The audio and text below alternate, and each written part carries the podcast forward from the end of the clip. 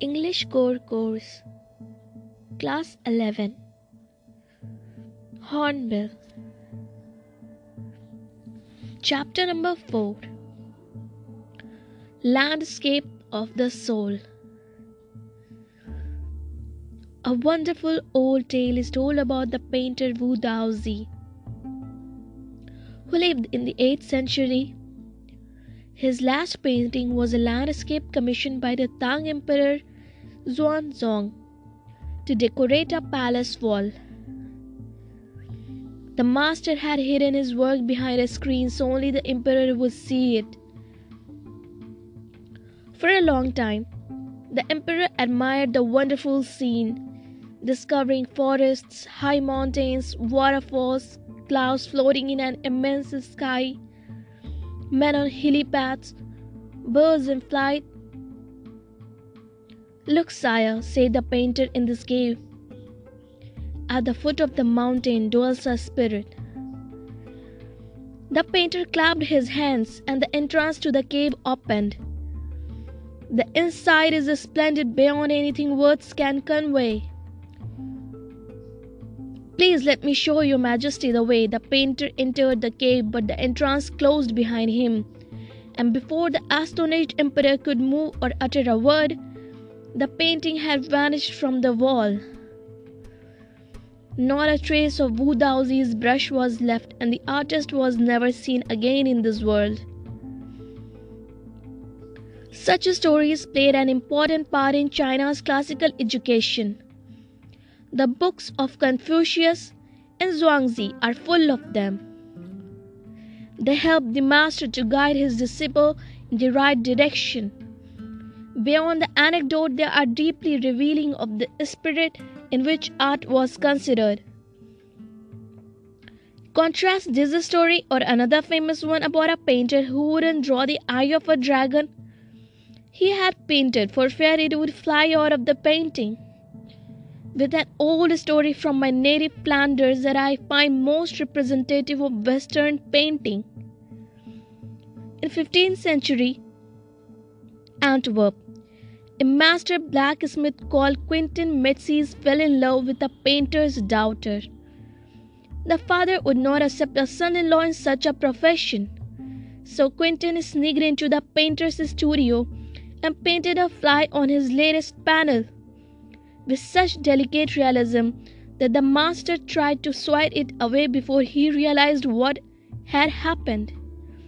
Quentin was immediately admitted as an apprentice into his studio. He married his beloved and went on to become one of the most famous painters of his age.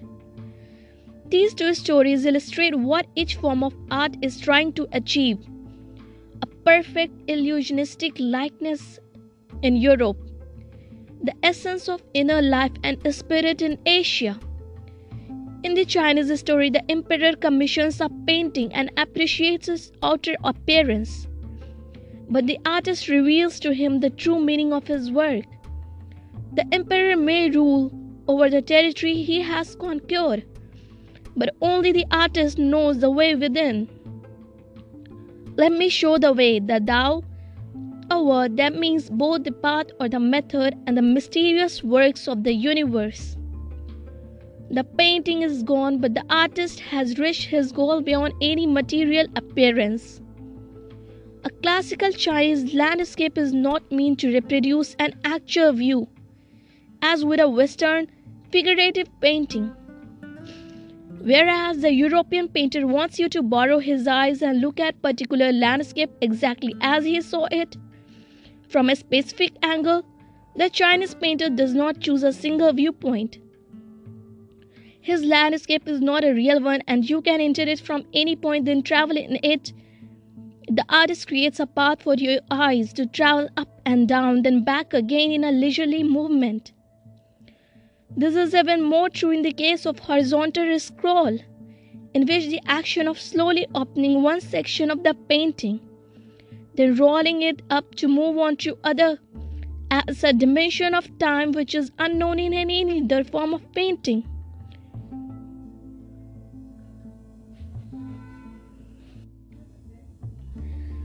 It also requires the active participation of the viewer who decides at what pace he will travel through the painting.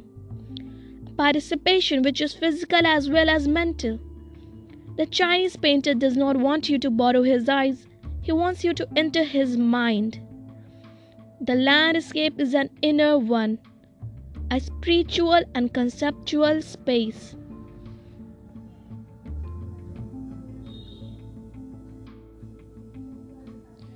This concept is expressed as Shanshui, literally mountain water, which used together represent the word landscape. More than two elements of an image, these represent two complementary poles, reflecting the Taoist view of the universe. The mountain is yang, reaching vertically towards heaven, stable, warm, and dry in the sun, while the water is yin, horizontal and resting on earth, fluid, moist, and cool.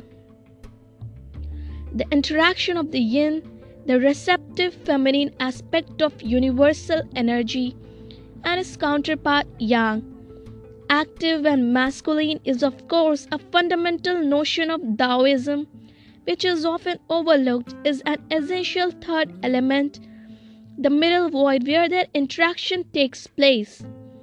This can be compared with the yogic practice of pranayama breathe in, retain, breathe out. The suspension of breath is the void where meditation occurs. The middle void is essential, nothing can happen without it.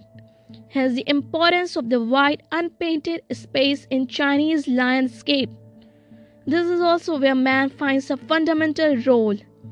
In that space between heaven and earth, he becomes the conduit of communication between both poles of the universe. His presence is essential even if it's only suggested. Far from being lost or oppressed by lofty peaks, he is, in Francois Cheng's wonderful expression, the eye of the landscape.